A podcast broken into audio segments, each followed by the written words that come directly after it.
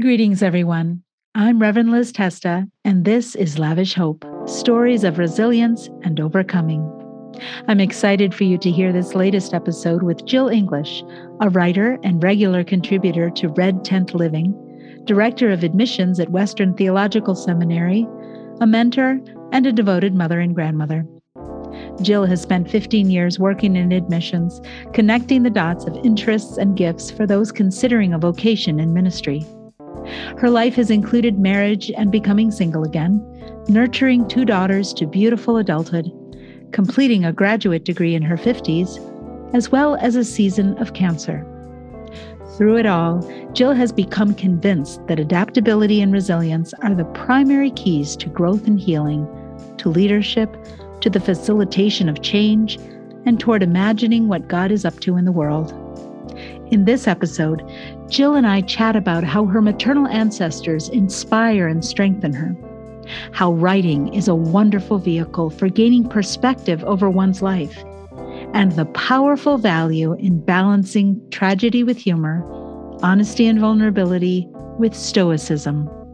I can't wait for you to listen in and see how her well honed resiliency practices might stir new ideas for your own journey.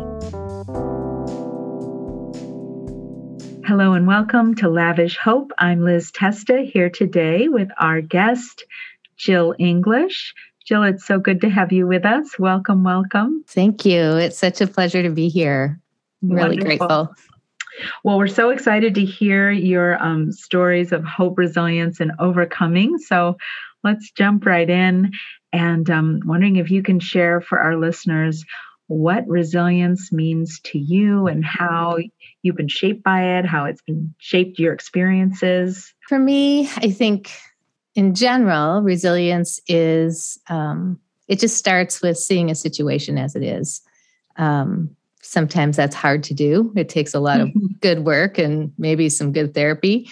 Um, but seeing a situation as it is and then imagining and envisioning what God can do with it um, and what you, with God's help, can do with it. So I guess for me, this manifests in different ways, personally and professionally. Um, in my personal life, I think about um, resilience in the context of my legacy and how the particularly the women before me have been resilient my legacy includes stories of women who were overcomers.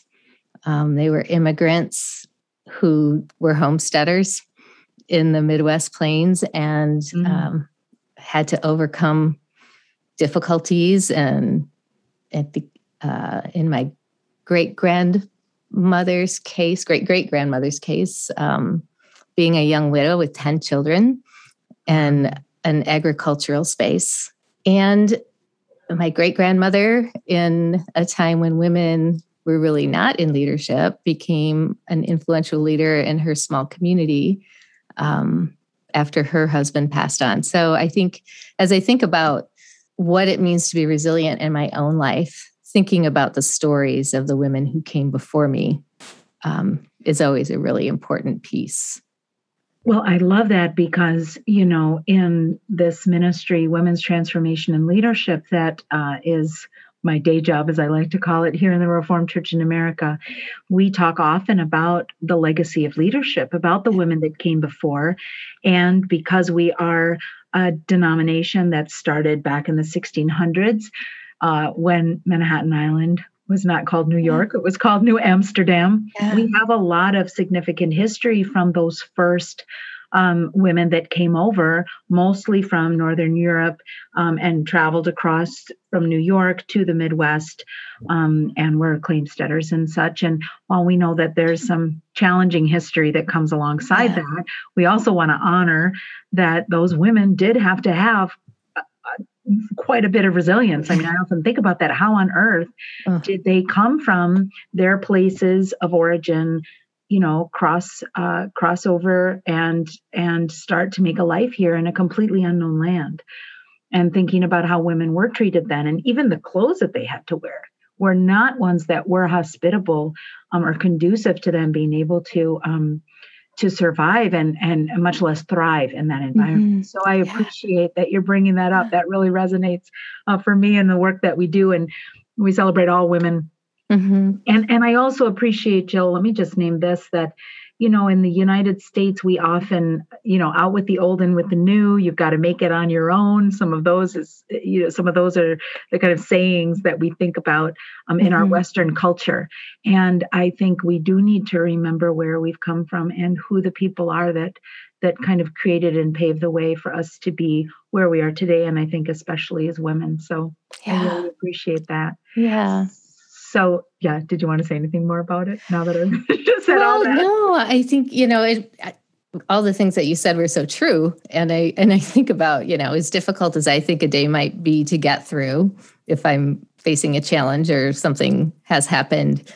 Um, it really is pretty easy in light of what they had to do, right? So those are the things that make me, you know, kind of pull up the big girl pants and say, "Come on, Jill, you can do this." So that's for, good. for whatever that's worth. But, you know, also, um, yeah, with that comes responsibility too, um, to think about the whole story of their, not only their resilience, but, you know, who were some of the peripheral people around them that also needed to be resilient in those moments too. The idea that I have a responsibility to learn about how it is that my ancestors were able to homestead um, and move freely between their agricultural world and an industrial world when that time came without much barrier and um, all of those things leading to where I am now and the benefit I have from generational wealth and experience and that kind of thing. So, yeah, I think they were incredibly resilient and i am proud to come from women who were that strong um, and and sort of taught that into their daughters and their granddaughters and the same ways that i hope i'm doing um, with my daughters and granddaughters. But it also comes with the responsibility of knowing. And so i i hope that i bring that into whatever ways that I can either empower others to be resilient or utilize it myself. Yeah, that's great, Jill. And I so appreciate that. You know, in our world today where we are really starting to peel back the layers of injustice and starting to confront some of the systems of systemic oppression and um, and really working on dismantling racism, right? I mean, that's mm-hmm. really become something in our denomination, the Reformed Church in America, and certainly in across the United States. Um, and I really appreciate that you're naming that. I think yeah. it's important that we know, right, that we're that we're yeah. claiming it as part of our our present and our future. Mm-hmm. And um, and so to that end, I'm wondering if you can kind of drill down on sharing, like share a story of resilience and overcoming yeah. um, from your own life. Yeah. Um, so again, I think about it in, in kind of the two different contexts my personal life and then also professional life because they've sort of, one has built off the other. There are things that have happened in my professional life that I'm not sure would have happened if some of the circumstances in my personal life hadn't worked out the way that they did. And so, even though those were difficult, I'm really grateful for them in a lot of ways. But um, so, personally, probably the biggest experience that required resilience was the end of a almost three decade long marriage that happened quite unexpectedly. Um, and then a year later, I was diagnosed with breast cancer. And so those two things on top of each other um, just had a lot of impact in my life, obviously. And um, they were so close together in some ways um, it was kind of funny. And I suppose that's also sometimes where resilience comes from is being able to see the ridiculous in things. Mm-hmm.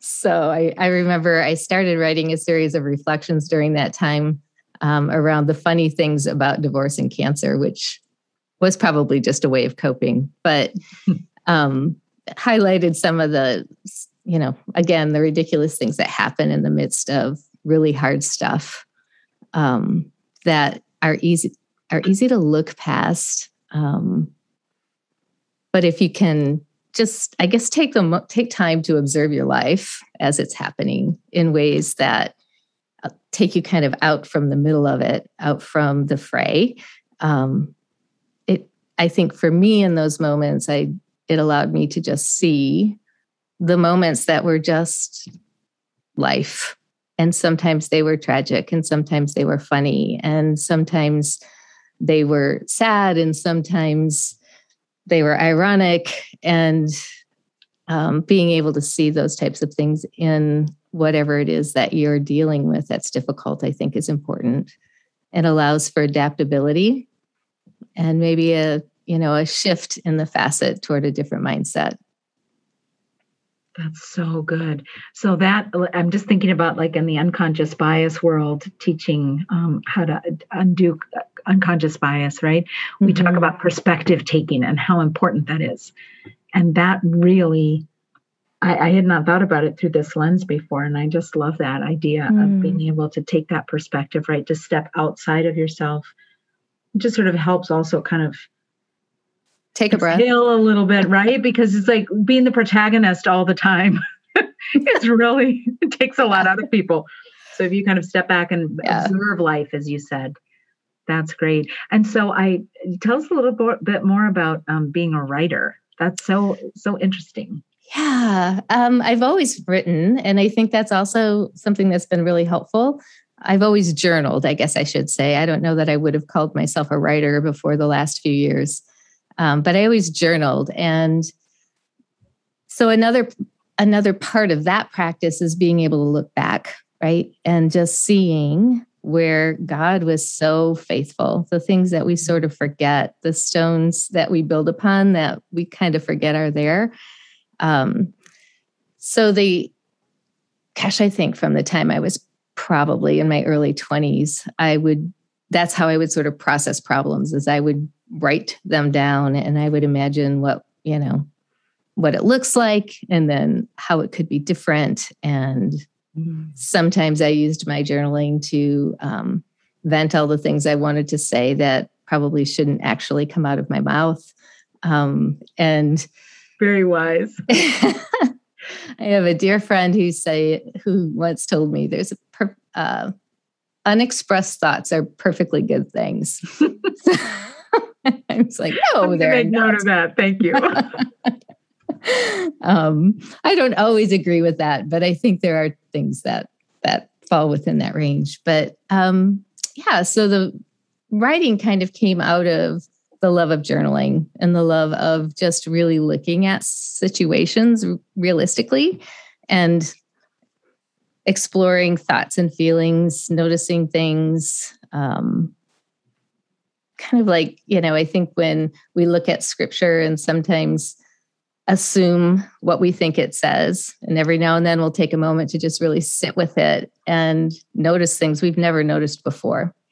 Um, so that's what journaling allowed me to do and helped me to see as far as circumstances in my life or I have from the time of the you know the early months after my divorce i have a series of journals that i just call the ugly journals and they're buried far far far away um, with instructions for close friends to be able to get rid of them at some point but they were they were really helpful. And i think also even even those show god's faithfulness throughout the difficulties that we encounter the things that i tend to forget about mm. as time goes on and things get better. But yeah. That's so important too, because I just think about so much of our culture focuses on, you know, kind of the positive, the shiny, right? Everything's great, everything's fine. Mm-hmm you know, and especially with social media, it's such a tendency mm. towards sort of composing this kind of perf- sort of mm-hmm. image of perfection. And there's this other side and then you know sometimes we do the either or it's like either everything is disaster or right. it's everything is great and perfect and so how do we how do we especially as faith leaders right how do we encourage people to live in that liminal space what i call mm-hmm. the both and space where you have the joys and the challenges mm-hmm. the victories and the battles or um, the struggles. And then how do we see how god works through those times that are so difficult and challenging to bring us towards that more hopeful you know season where then we can you know taste and see that it's good. And it's that reminder of god's yeah. faithfulness in those more difficult times. Yeah. Yeah and i think being able to look back and and see how god had brought me through other things allowed me to sort of sit with the difficulty of those years of a marriage ending and a single life beginning, mm-hmm. um, launching daughters off into their adult lives, um, dealing with breast cancer. At the same time, my mom was dealing with cancer as well, and so there was just a lot of a lot of stuff there, right? And um, being able to revisit some of the things that God had brought me through allowed me to imagine what I wanted emerging from all of this to look like. Because we know it we know you know we we walk through it and there will be another there will be the other side at some point. And what did i want that to look like? And how what did i learn from past scenarios that i could bring into this one to allow um, for a time to look back on this and be really proud of the way that I moved through it and the way that our family moved through it and how we emerged. It's like an intentionality. Yeah. Yes. Does that word resonate of like kind of intention, like having intentionality yeah. on it. It feels like a practice really of going back, looking at, you know, previous circumstances to be able to build on what you want the present and future to look like. Hmm. I I um I think because I had looked back on the generations before me enough and I knew my grandmother really well and and some of the difficult things that she went through I was just able to pull out the things that I really admired about the other women in my life and the ways that they had navigated difficulties. I appreciate the encouragement to be vulnerable and honest with ourselves and to look at our feelings and to process all of those things in ways that are healthy. I also have a little bit of appreciation for sort of the stoicism of generations that came before. Um, it wasn't always healthy, stoicism, but being able to hold that space um, yeah, between the perfect image and the um, the hot mess that's behind the scenes. mm-hmm. Yeah, that's really great. I, I love that vulnerability and honesty, sort of partnered with stoicism and acknowledging that there are times when it is helpful because it does help you. I mean, it is kind of yeah. a, a, practice for overcoming, right? It's like we got to get this together and yep. keep forging yep. ahead. Yeah, yeah. That's really true.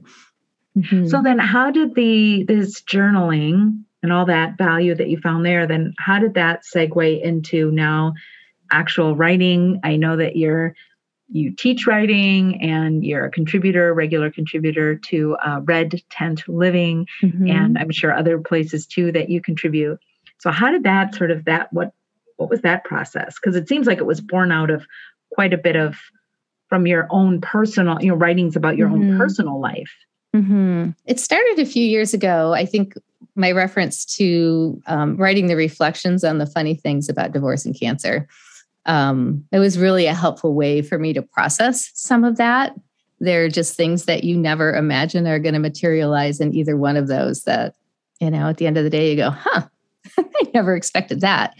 Um, and so, writing about those things and finding sort of the tragedy and the humor in it at the same time. I mean, acknowledging the fact that this is hard and um, it's not the way life is supposed to be, but it is the way that life is. And this is one. This is one thing that was just kind of funny today that happened, um, or ironic, or um, just noticeable in a way that I didn't expect, unexpected so I started writing down some of those stories and sharing them with a small group who just really encouraged that I I write more and I think about what else might be interesting for people to read or helpful.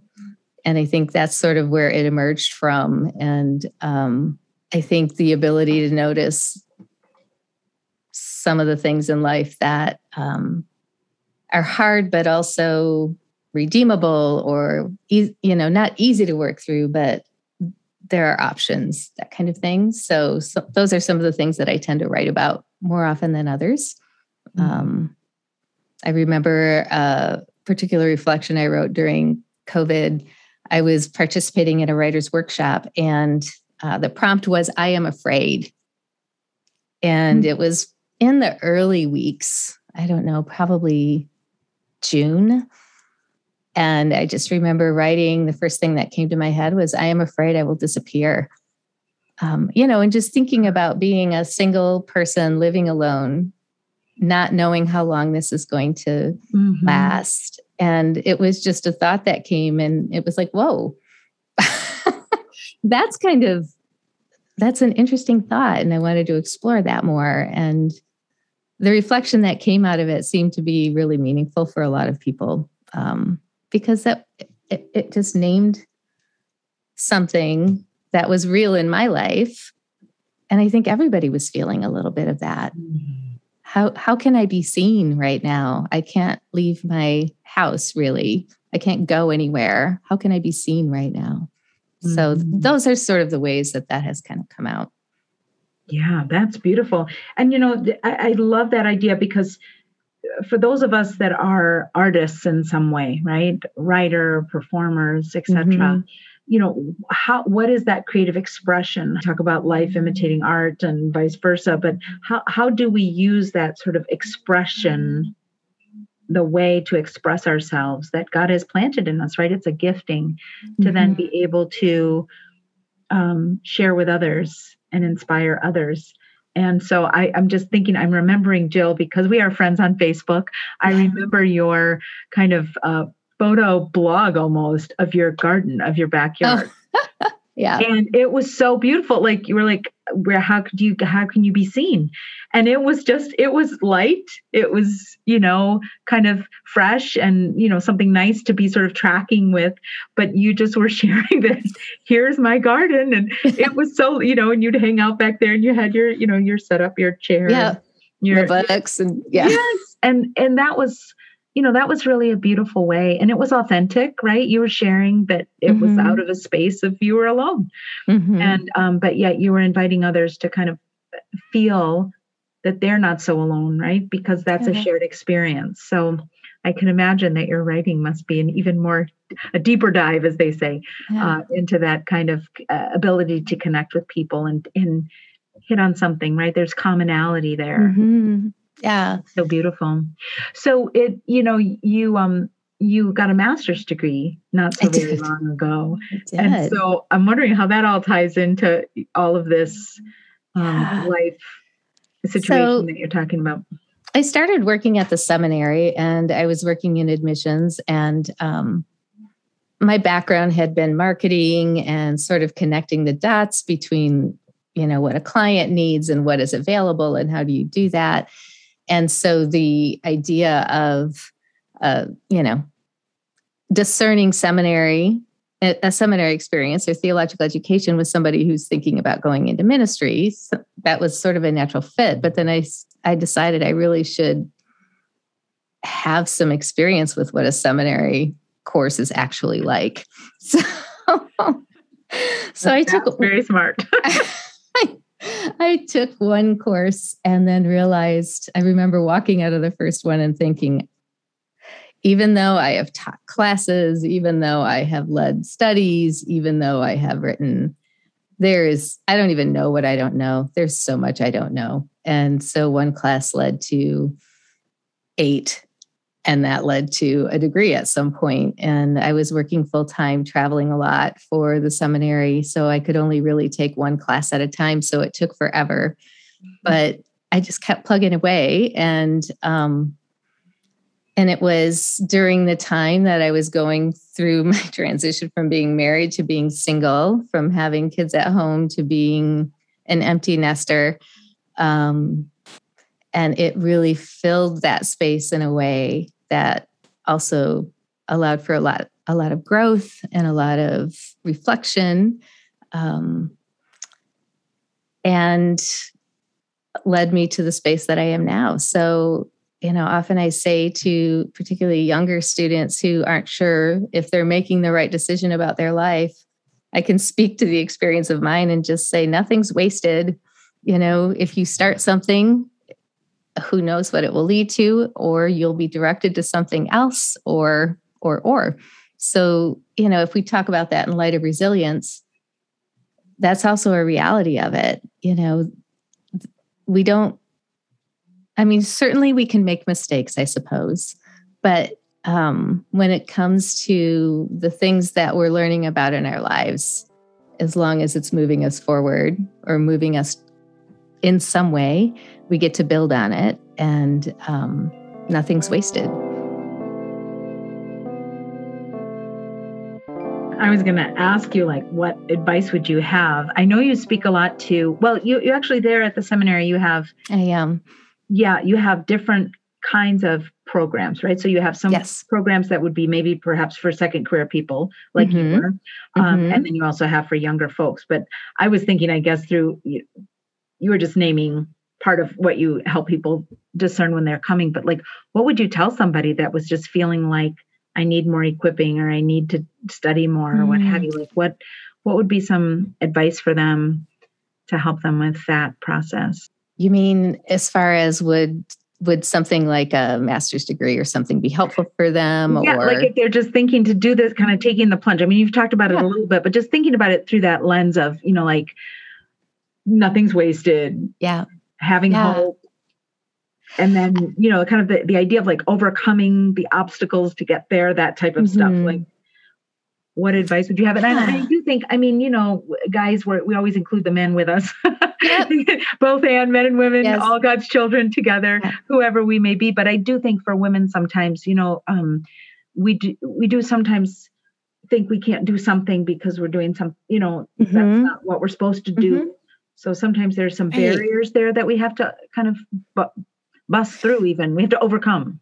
Yeah. So I would I would say probably to um, either a young woman or another woman who was in a similar situation um, to really pay attention to what it is that you enjoy.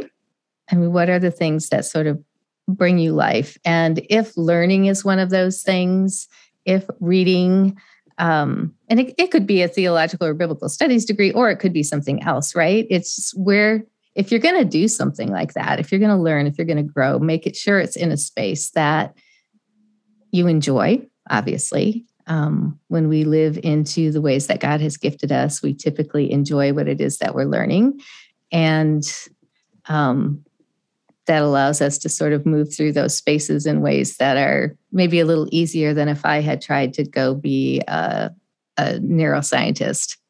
Um, I find it fascinating, but it's not really the way my brain works.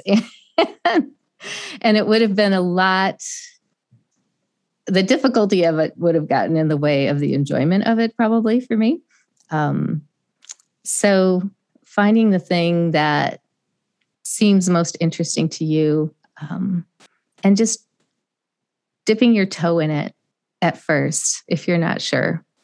Um, and then when you bump up against what seems like a barrier to it, always um, communicate that, you know, communicate the barrier. Maybe it's something that can easily be removed um, or or worked around somehow.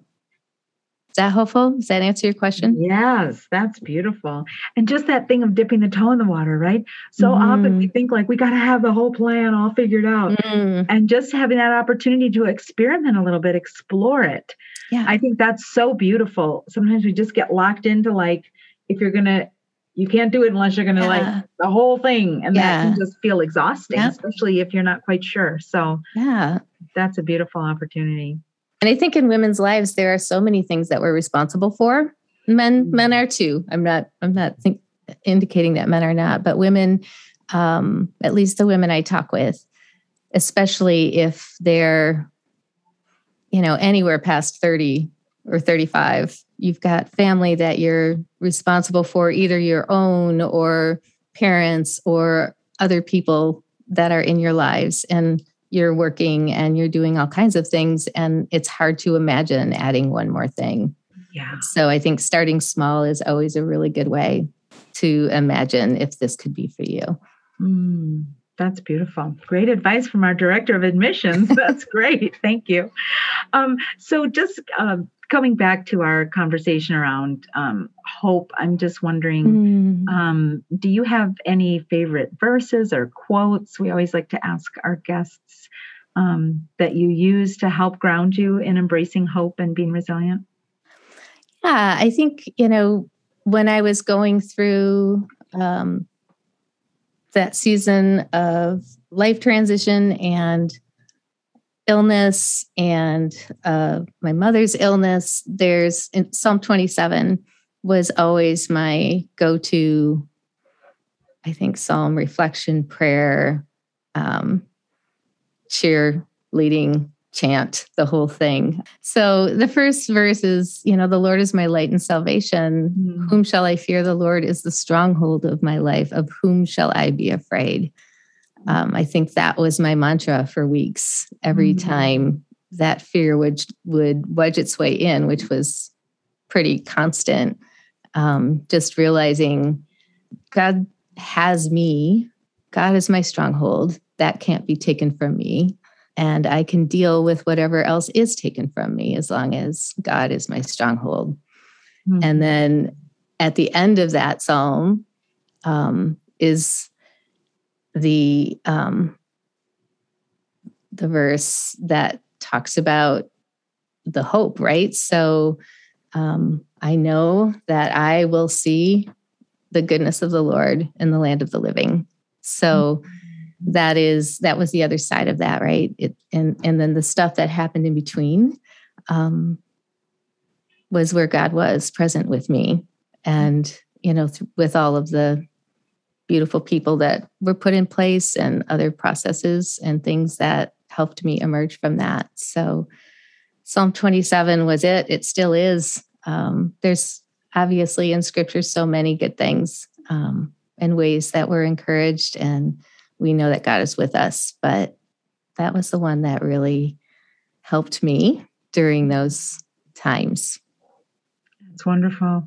I can imagine too for your daughters that that was important. I'm, I was just thinking as you were talking about you, you know, they talk about us as the sandwich generation, right? Mm-hmm. That we've mm-hmm. got the parents on one side and then the children on the other. And we think about that sometimes in a more traditional way. The kids are in school or just starting their families, and then the parents are aging. But in your situation, you had all of this going on with you personally. And then you had these two daughters that were also just moving out mm-hmm. into their the beginning of their lives. I'm just wondering if you can maybe reflect a little bit on that, if you don't mind. We have a really lovely relationship. Um, they had, you know, tons of promise of their own. So it, it was really fun to encourage them um, they kind of knew what it was that they wanted, and um, both of them are um, go getters. So they sort of had that piece all managed. Uh, so for me, it was just fun to encourage them and to be able to sort of you know nudge them well as they and and get and help them start well. Um, they've since both gotten married and become mothers. And um, I think that's one of the things, the sources of hope too. This generation that is coming into full adulthood and leadership in our, they're amazing. Mm. Um, they really are. And every generation that's coming after them, there's just so much awareness and wisdom and presence in a way that I don't remember having when I was that age. So when I think about how I guide and and encourage or mentor them, I sort of feel like in many ways they mentor me, mm. um, which is where so much of the hope for the future comes for me too, not just from them, but so many young people. Well, Jill, that's such a beautiful story because in so many places right now, we're not hearing that that's not what's being shared, right? It's like this generation is so encumbered and then they're all into the technology. And so, you know, they're not sort of expanding their minds or their bodies correctly because mm-hmm. they're just in front of technology and it's so you know information you know the, everything's just information so quickly and all of these types there's a lot of commentary out there about that so talking about i mean just thinking about hope yeah just what you just said is so hopeful and so I just hope our listeners are taking that on advisement that, you know, here is this director of admissions in a seminary who like talks to young people for a living. Yeah. oh. So like you your finger has to be on the pulse of what's happening um, with the, these, uh, you know, up and coming generations. Well, it's, it's on the pulse of a, a subset of it, right? So that's, mm-hmm. I think what, it, but but I I see it and I feel it. So I think the way that they will be impacting the world is I'm just really excited to see what happens. I think you know the the church is going to be a different place mm-hmm. um, through their leadership. I think in really exciting ways, um, and that's part of that's part of our resilience and growth too. Right? It's just knowing that every generation um, gets to lead in the way that culture is is requiring, and it may look different and that's kind of exciting.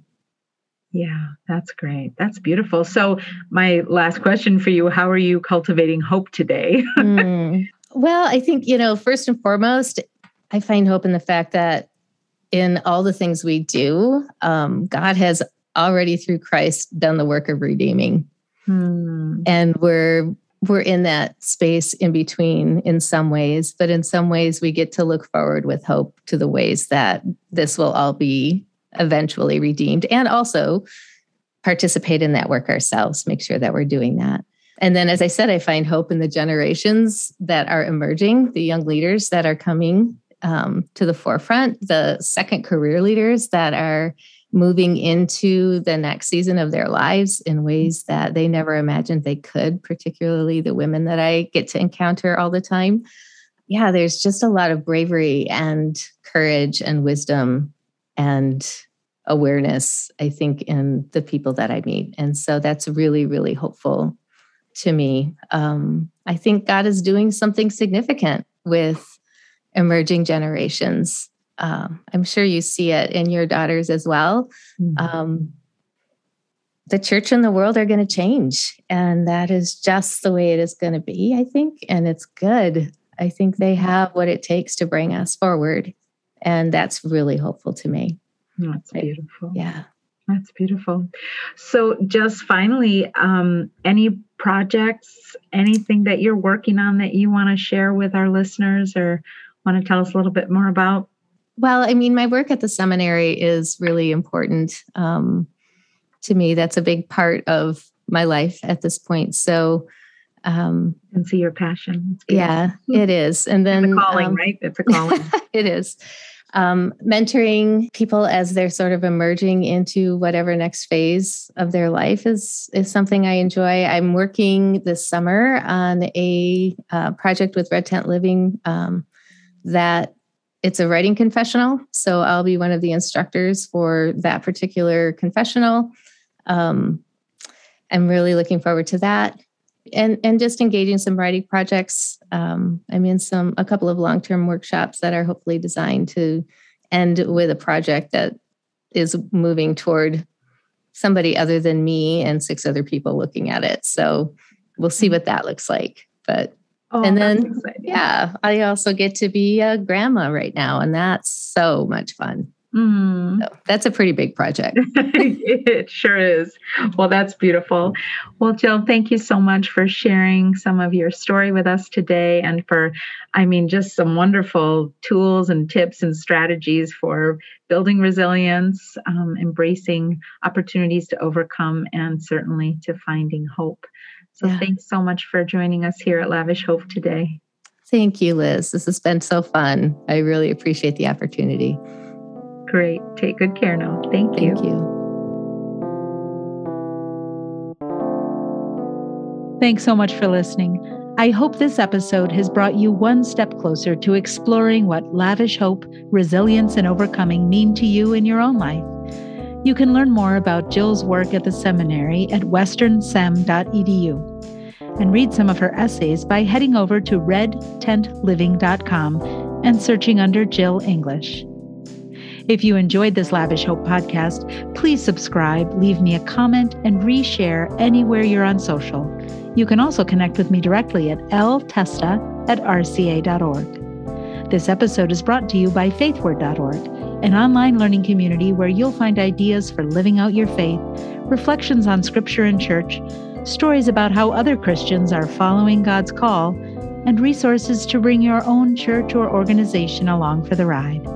The Lavish Hope podcast is produced by Anna Radcliffe with assistant production by Lorraine Parker, sound design by Garrett Steyer, and web support by Grace Reuter and Barb Ellis.